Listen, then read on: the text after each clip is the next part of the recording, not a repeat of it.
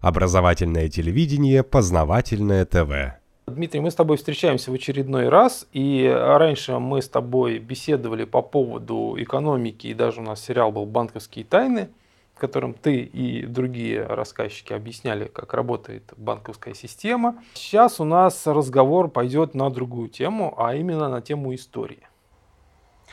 Да, потому что экономика это интересно, но кому-то, наверное, интересны исторические какие-то вещи, и мы попробуем так же, как и по экономическим вопросам, рассказать э, некоторые интересные аспекты исторических взглядов, что ли, не столько фактов, а именно взглядов на историю. Я называю это логическая история. Почему логическая? Потому что э, когда сейчас изучают историю, то все основано в основном на подходах каких-то предыдущих историков. И кто-то опирается на школу, например, там, э, Соловьева и говорит, что это было так, а кто-то опирается на школу там, каких-то других историков. Например, вот сейчас часто упоминаю, что Ломоносов писал историю России, которую переделывали. И тогда получается какая-то неизвестность. Вот кто как напишет, так люди интерпретируют. А я предлагаю немножечко попробовать подойти к истории с точки зрения логики.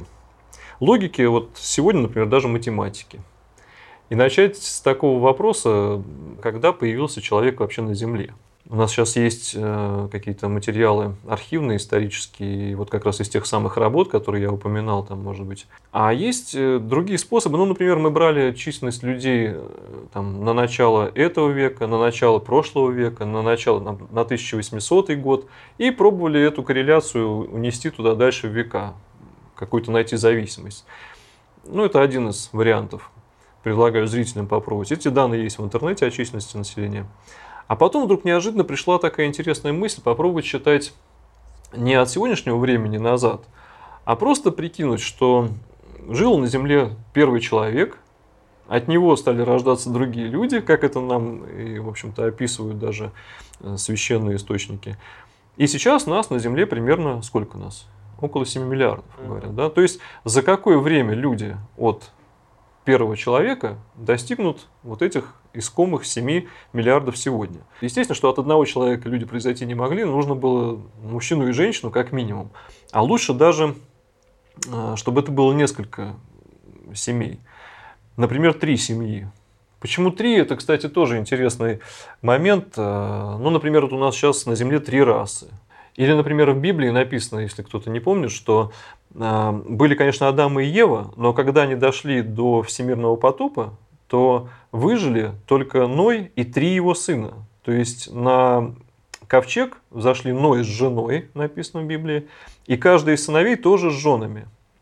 То есть от его сыновей, собственно, Сим, Хам и Афет, произошли все люди. И даже говорят, что три расы произошли именно оттуда. Сейчас я напишу, наверное, первоначально вот эти условия.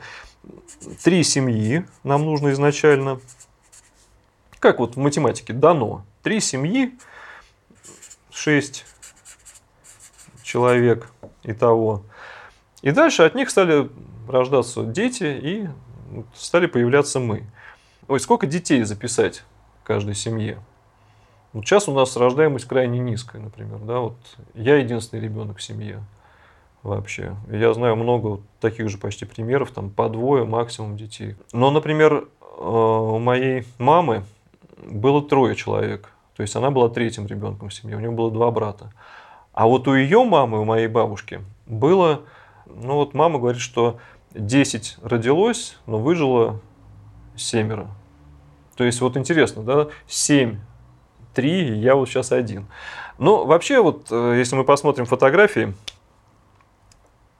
начала прошлого века, конец позапрошлого, там видно, что семьи были очень большие крестьянские. И по 11 детей, и по 16. Это вообще было нормой, там около 10 детей. Вот как раз то, что у бабушки было 10 человек, из них выжило там шестеро. Выжило шестеро, что интересно. Нам говорят, что медицина там была плохая, там когда-то еще что-то. Но вот 6 выжило, однако же. Можно посмотреть фотографию царской семьи Александра III, Николая II. То есть семьи были большие. Но мы не будем брать 16 там, и 10, наверное, даже не будем. Я вот для своих расчетов предлагаю взять по 4 человека, по 4 ребенка.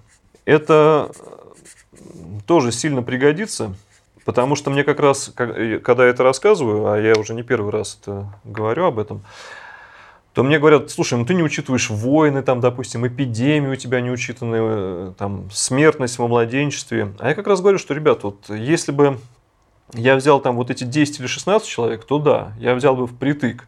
А на самом деле семьи были действительно, допустим, 10 человек, из них там два умерли во младенчестве, трое ушли на войну, там, кто-то еще там не дожил. До какого возраста? До того возраста, когда они сами смогли завести детей.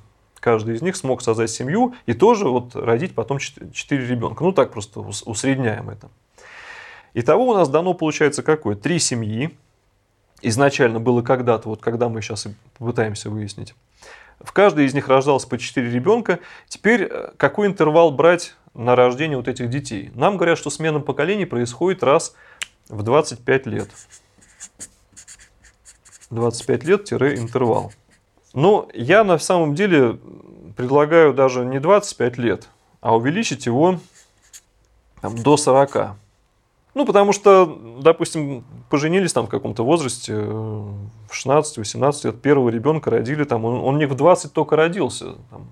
Я тебя дополню, 25 лет это для современных людей, когда рождаются два ребенка, они как раз и рождаются обычно у людей до 25 лет. Ну, в среднем, так условно. Да, если мы возьмем семью, в которой, допустим, 10 человек, да. Представьте, ну, когда-то, может быть, и двойня, и тройня родится, но так вот в среднем раз там в полтора, два, три года, чтобы родить десятерых, это около 20 лет. Ну и получается 40-45. Да, да, да. Возьмем на всякий случай. Мы потом и другие интервалы рассмотрим, но сейчас возьмем интервал 40 лет.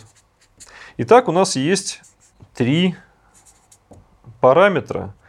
И, в принципе, каждый сейчас из зрителей может сесть, забить это все в таблицу Excel и посчитать, через какое время при вот этих вот заданных параметрах с 6 человек мы придем примерно к 7 миллиардам. Не будем мучить наших телезрителей, а сразу покажем, так сказать, таблицу. То есть ты взял а, четырех детей, это как бы с учетом естественной убыли населения. То есть э, войны, эпидемии, младенческая смертность, смертность, там все что угодно, наводнения, потопы, голод и все такое прочее. Это как бы вот четыре ребенка, это голый остаток. Как считать в каждом интервале? Вот прошло 40 лет, сколько человек считать? Например, если взять три семьи, давайте на бумаге сначала это распишем. Эм, три семьи, шесть человек. Ну, для примера просто. Значит, изначально было количество семей три. Количество детей в семье мы договорились 4 считать. Значит, и того получается, что вот в интервале 40 лет у них родится 12 детей. То есть в трех семьях по 4 получается 12. Но всего в этом интервале людей будет, э, родители-то еще живы и дети. Вот мы их так и посчитаем. 6 человек и 12, и того 18 человек. Общая численность в каждом интервале. Но чтобы перейти к следующему шагу, вот прошло еще 40 лет, то есть от начальной даты 80. Сколько у нас семей? Мы не будем считать уже первых родителей, они стали бабушками и дедушками, там, можно их не считать, можно считать. Значит, 12 детей. Сколько семей они могут образовать? 6. 6. Вот, значит, записываем сюда 6 семей чтобы вот этот момент очень важно как раз понять, что 12 детей дадут 6 семей. Опять 4 человека у нас всегда будет оставаться. А детей 6 4 24 получится. Но 24 прибавляем 12 э, человек родителей. 12 6 семей по 2 человека, 12. Получается 36. И вот тут я бабушек и дедушек уже вычеркиваю. Будем считать, что они как бы там уже умерли, чтобы нам легче было. И вот теперь вот этот алгоритм, который я рассказал, перенесем бесконечно 40, 80. Следующий у нас будет шаг 120 лет. Ну, крупно, вот прям такими шагами будем идти. Вот э, посмотрим, какая получилась в результате таблица. Мы с вами приходим э, к цифре, что количество детей напишу эту цифру здесь крупно, 6 миллиардов 442 тысячи 450, ну то есть почти 7 миллиардов, у нас выходит через примерно 1200 лет от вот этих первых трех семей. То есть их можно двигать как угодно, ко временам Ноя, Адама, там, с любого времени начинать, но вот 7 миллиардов примерно только детей. Потому что если считать родителей и дети, то детей вот эта цифра. А всего человек в этот момент на Земле 9 миллиардов 663 тысячи, там 676, там, именно миллиардов. Вот. Это каждый может взять сейчас, сесть, забить в Excel таблицу. Таблица-то элементарная, вот она. Это каждый может взять и посчитать.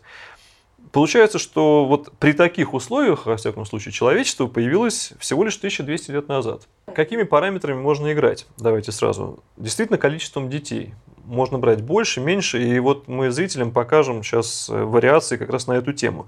Но я предлагаю начать не из детей все-таки, потому что, еще раз, э, дети, 4 человека, это, мне кажется, оптимально, я уже объяснял почему. А вот попробуем вот это сократить возраст.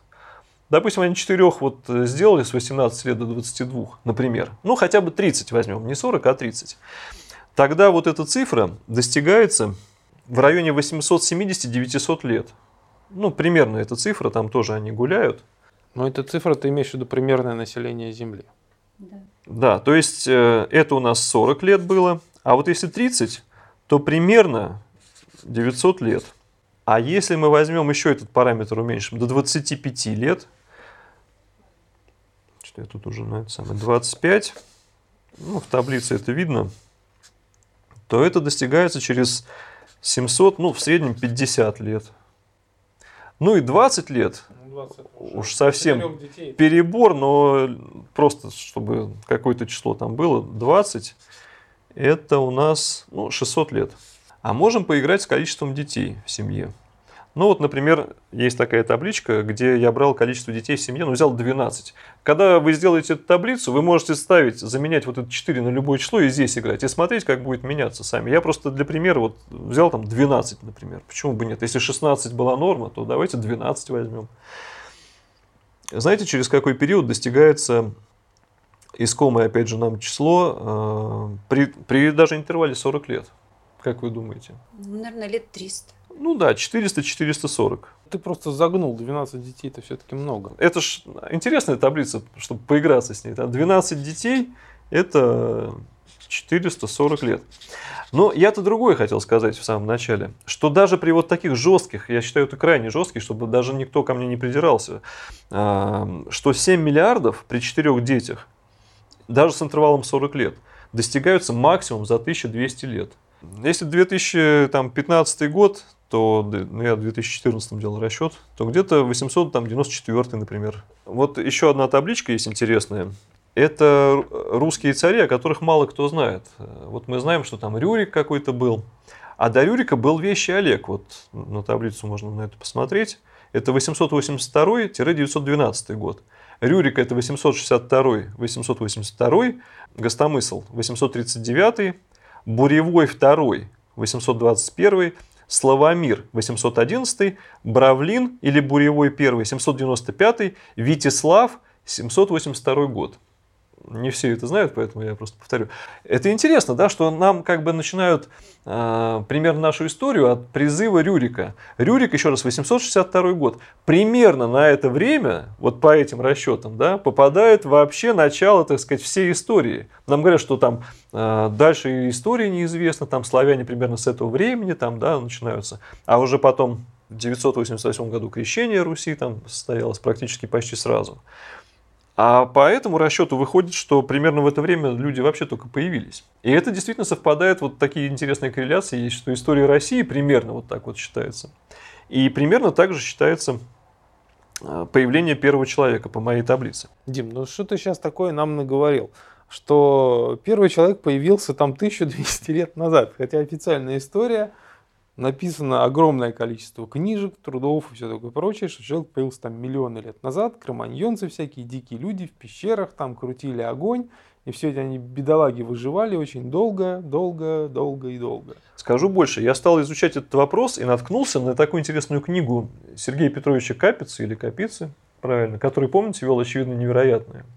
Они жили-то в Лондоне, как бы оттуда переехали, Сталин их позвал сюда работать. И вот э, Сергей Петрович остался, стал там физиком, преподавал моему троюродному брату в физтехе, в МФТИ. Я у него, кстати, спрашивал, потому что для нас Сергей Петрович был звезда, он вел вот эти вот программы, очевидно, невероятные. А я у брата спрашивал, слушай, у тебя капица прям преподает, как там? А мне он неожиданно говорил, я помню, да у нас студенты его не любят.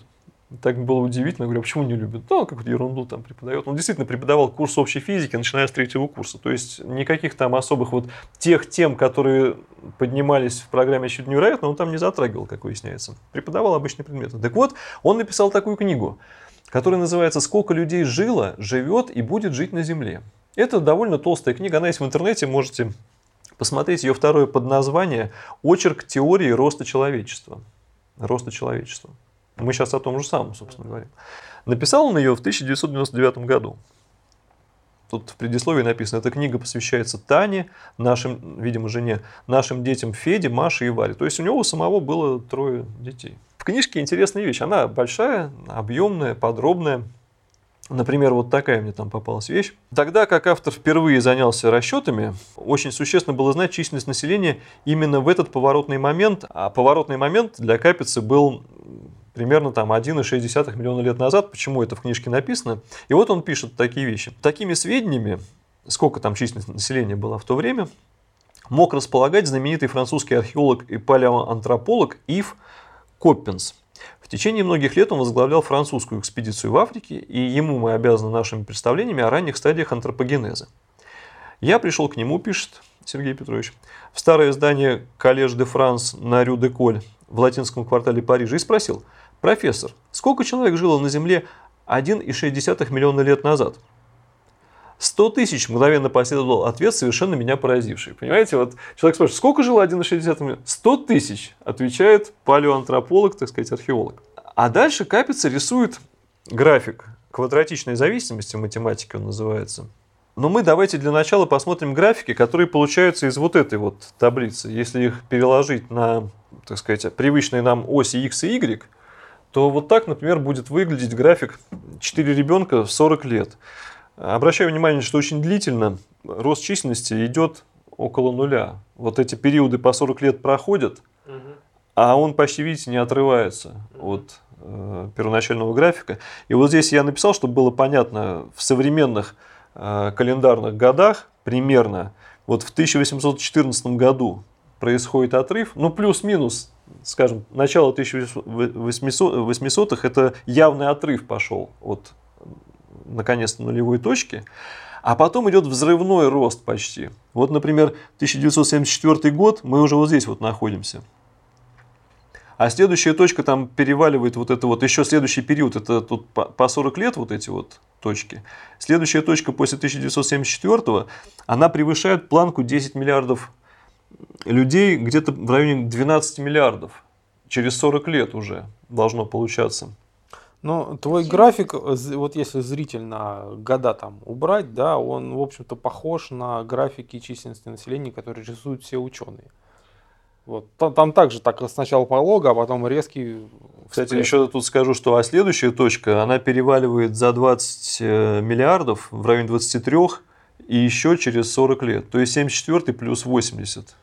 2000, какой там, 54 нас уже должно быть там 23 миллиарда. То есть, на самом деле, рост взрывной, если каждый его там продолжит дальше, то мы там 100 миллиардов достигаем там за буквально 120 там, лет. Вот еще, например, есть график, я уменьшил четырех детей до трех, и все равно почти не меняются вот эти цифры взрывного роста. А есть еще интересный график, где я соединил сразу три графика. Вот 12 детей, 4 ребенка и 3. Просто видно наглядно, да, как э, растет численность населения. Если 12 детей, и вот наше время достигается, как я уже говорил, там 440 примерно лет. Вот наши 7 миллиардов, вот эта вот линия. 4 ребенка достигается, как мы уже тоже обсуждали, там 1000, примерно 200 у нас получалось. А три ребенка отдаляют это до 1960 лет. То есть интересно, что, кстати, три ребенка в семье с интервалом 40 лет выводят нас почти как бы к 2000 году, да, 2000 лет назад, то есть к нулевому году, к рождению Христа, откуда мы считаем календарь нынешний.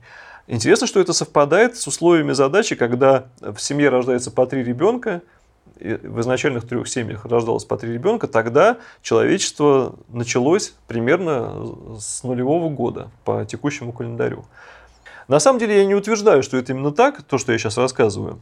А предлагаю эту таблицу использовать. У нее есть много возможностей, которые можно использовать не только для того, чтобы посчитать, когда там человек первый, ну хотя бы вот так прикидочно, как мы это сделали.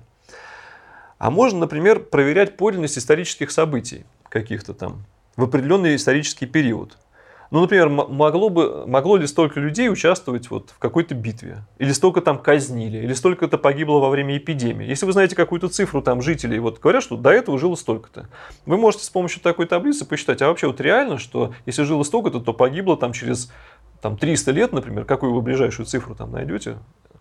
Вот жило столько, а через 300 лет погибло столько.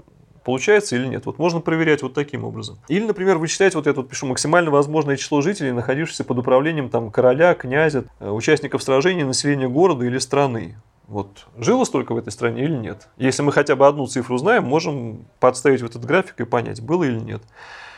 Ну и не только вот посчитать назад, когда же первый человек появился, но и понять, какой у нас прирост вот политикам это особенно интересно, что если вот такие вот параметры роста, даже вот такие консервативные, наверное, то тут видно, как быстро мы достигнем определенного там, числа. Если, конечно, вот не будем, как сейчас, рождать по одному ребенку, что, в общем-то, ненормально, а в семьях будут ну, по 3-4 ребенка, то есть нормальная семья.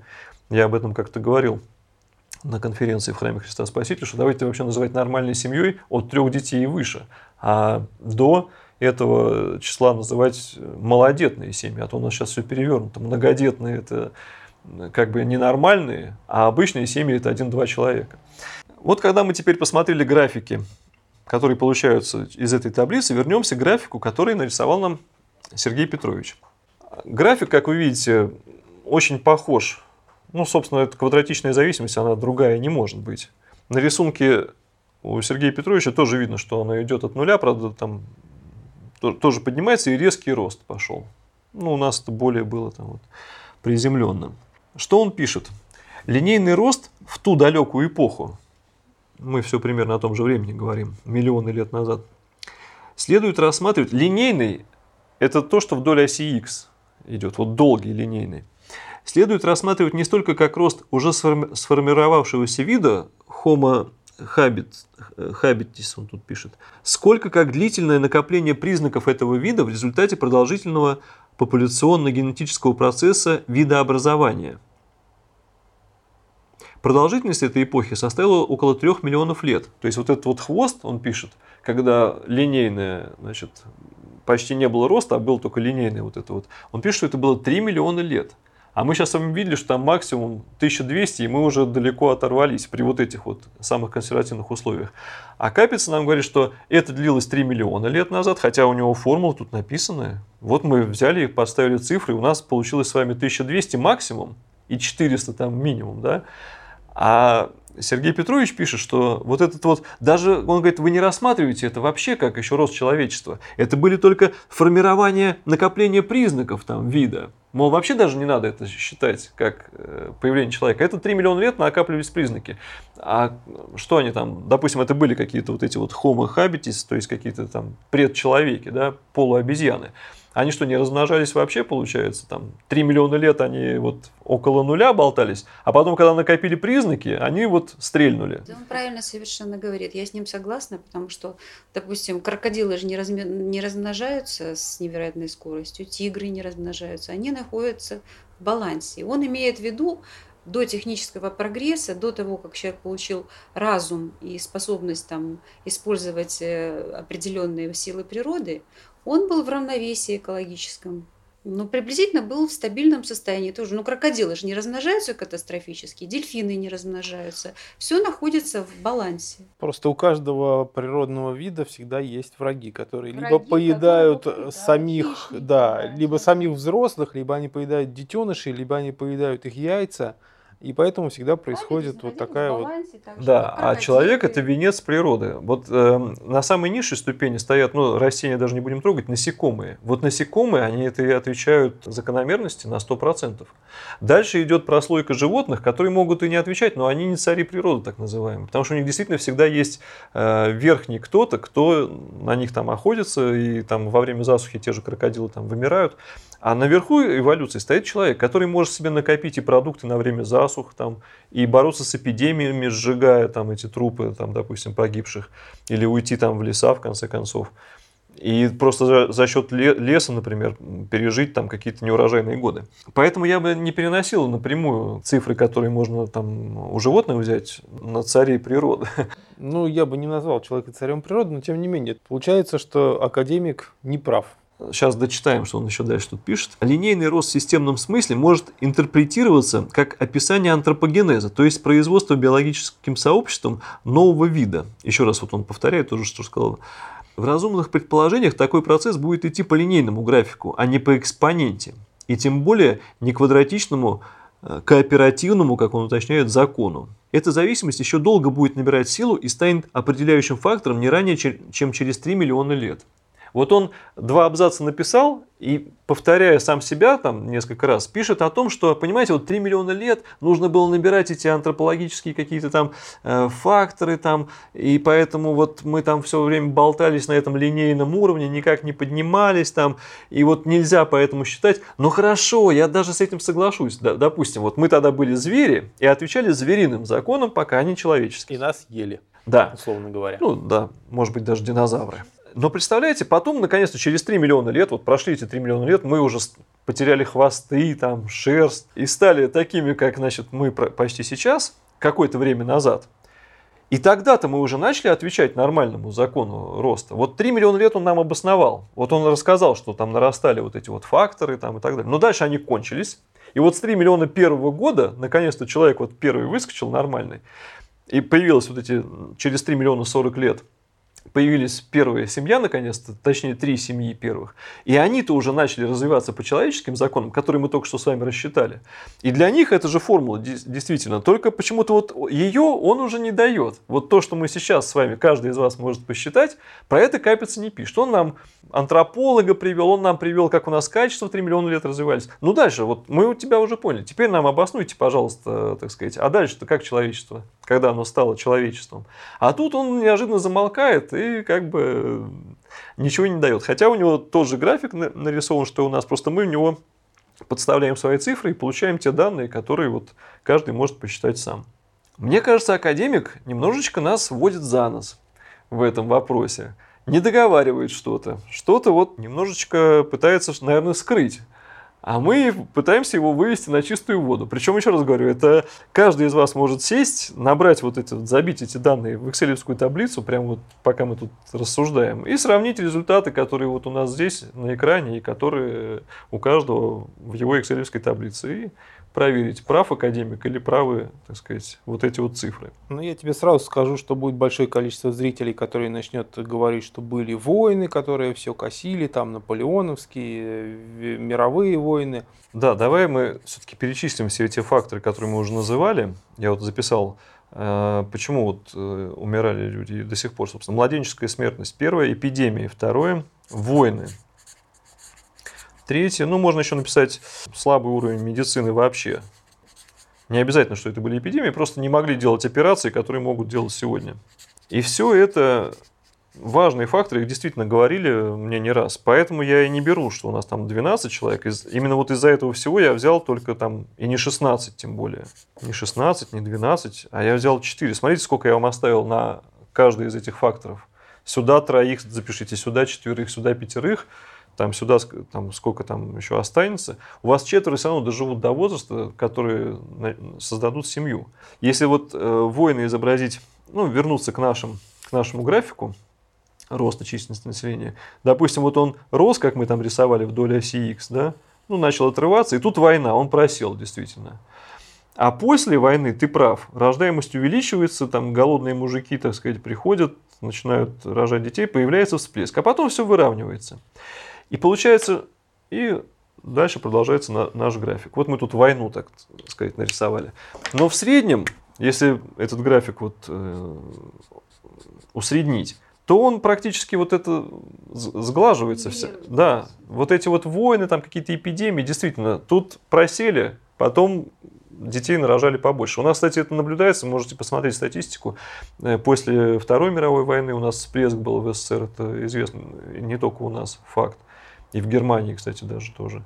И после Первой мировой, ну после Первой у нас если кто-то будет, кстати, приводить этот пример с Первой мировой, то он будет не совсем корректен. Потому что, э, сразу оговорюсь, у нас же только две мировых войны было, поэтому они самые интересные примеры в этом смысле. После Второй мировой войны наступил мир, и мы вернулись к нормальному строительству, так сказать, социализма тогда, и отменили карточки, и цены регулярно снижались до 1953 года. То есть прям СССР расцвел наконец-то. Впервые, наверное, тогда в своей истории то Первая мировая началась, напомню, в 2014 году, а потом был переворот 1917 года. Потом началась с 18 года гражданская война, которая продолжалась по 22 а тут еще у нас упускают из виду такое явление, как интервенция ан Антанты. Все время население убывало, убывало, там вот и об этом много книг написано, как там баржами топили. Это не после Первой мировой, а уже во время гражданской войны, там, потом продразверстки там известные и прочее, и прочее. То есть вот, вот эту войну Первой мировой нельзя вот перенести и сказать, что а вот в первой у вас это не работает. Не работает не потому, что не работает, а не работает потому, что она как бы не кончилась вплоть до начала примерно 30-х годов.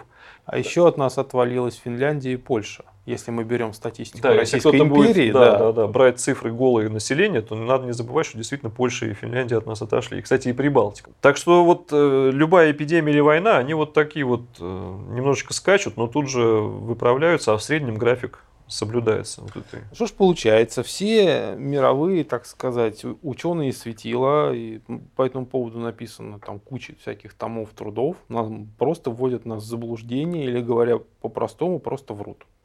Я бы сказал по-другому. Вот, э, по-моему, это осенью, выступая перед э, молодыми историками, э, после посещения выставки Рюриковича, вот Путин перед ними пришел и выступал.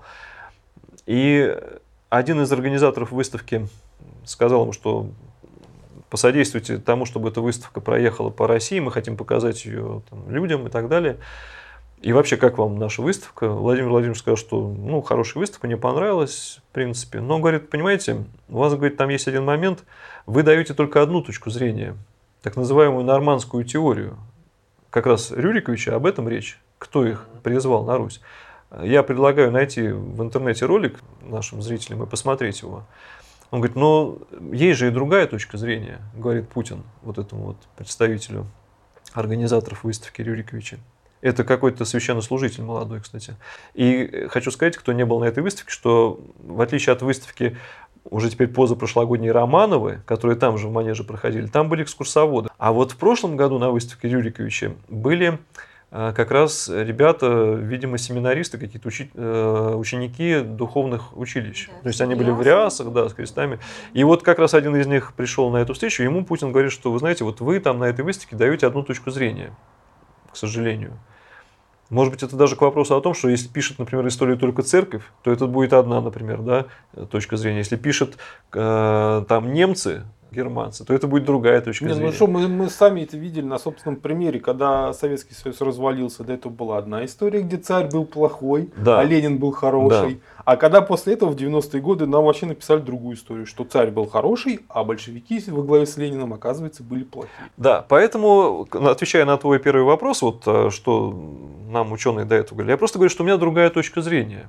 Давайте мы их все будем рассматривать, вот э, не, не скрывать, не запрещать там что-то, а давайте знакомиться с разными точками, точками зрения. К тому же это, то, что я называю логичной историей, можно каждому сесть, не опираясь ни на какие труды там, там либо Соловьевых, либо Ломоносовых, я не знаю, кого угодно, взять и самому просто посчитать. Вот это же элементарно. Цифры у нас известны, предположить мы можем что угодно с вами. Еще раз говорю, вот самое консервативное предположение, которое там есть, оно нам дает максимум 1200 лет, максимум. Тогда можно смотреть знакомиться с работами ученых ну, через призму вот этой точки зрения, например.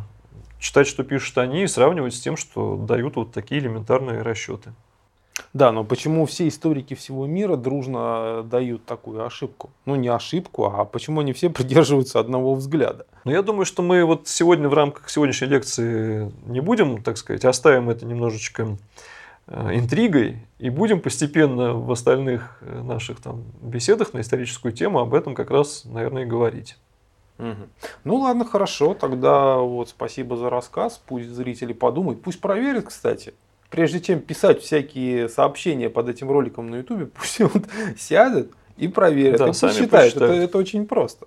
А потом уже начинают писать, а у меня получилось так, а у меня получилось не так. И тогда до следующих встреч.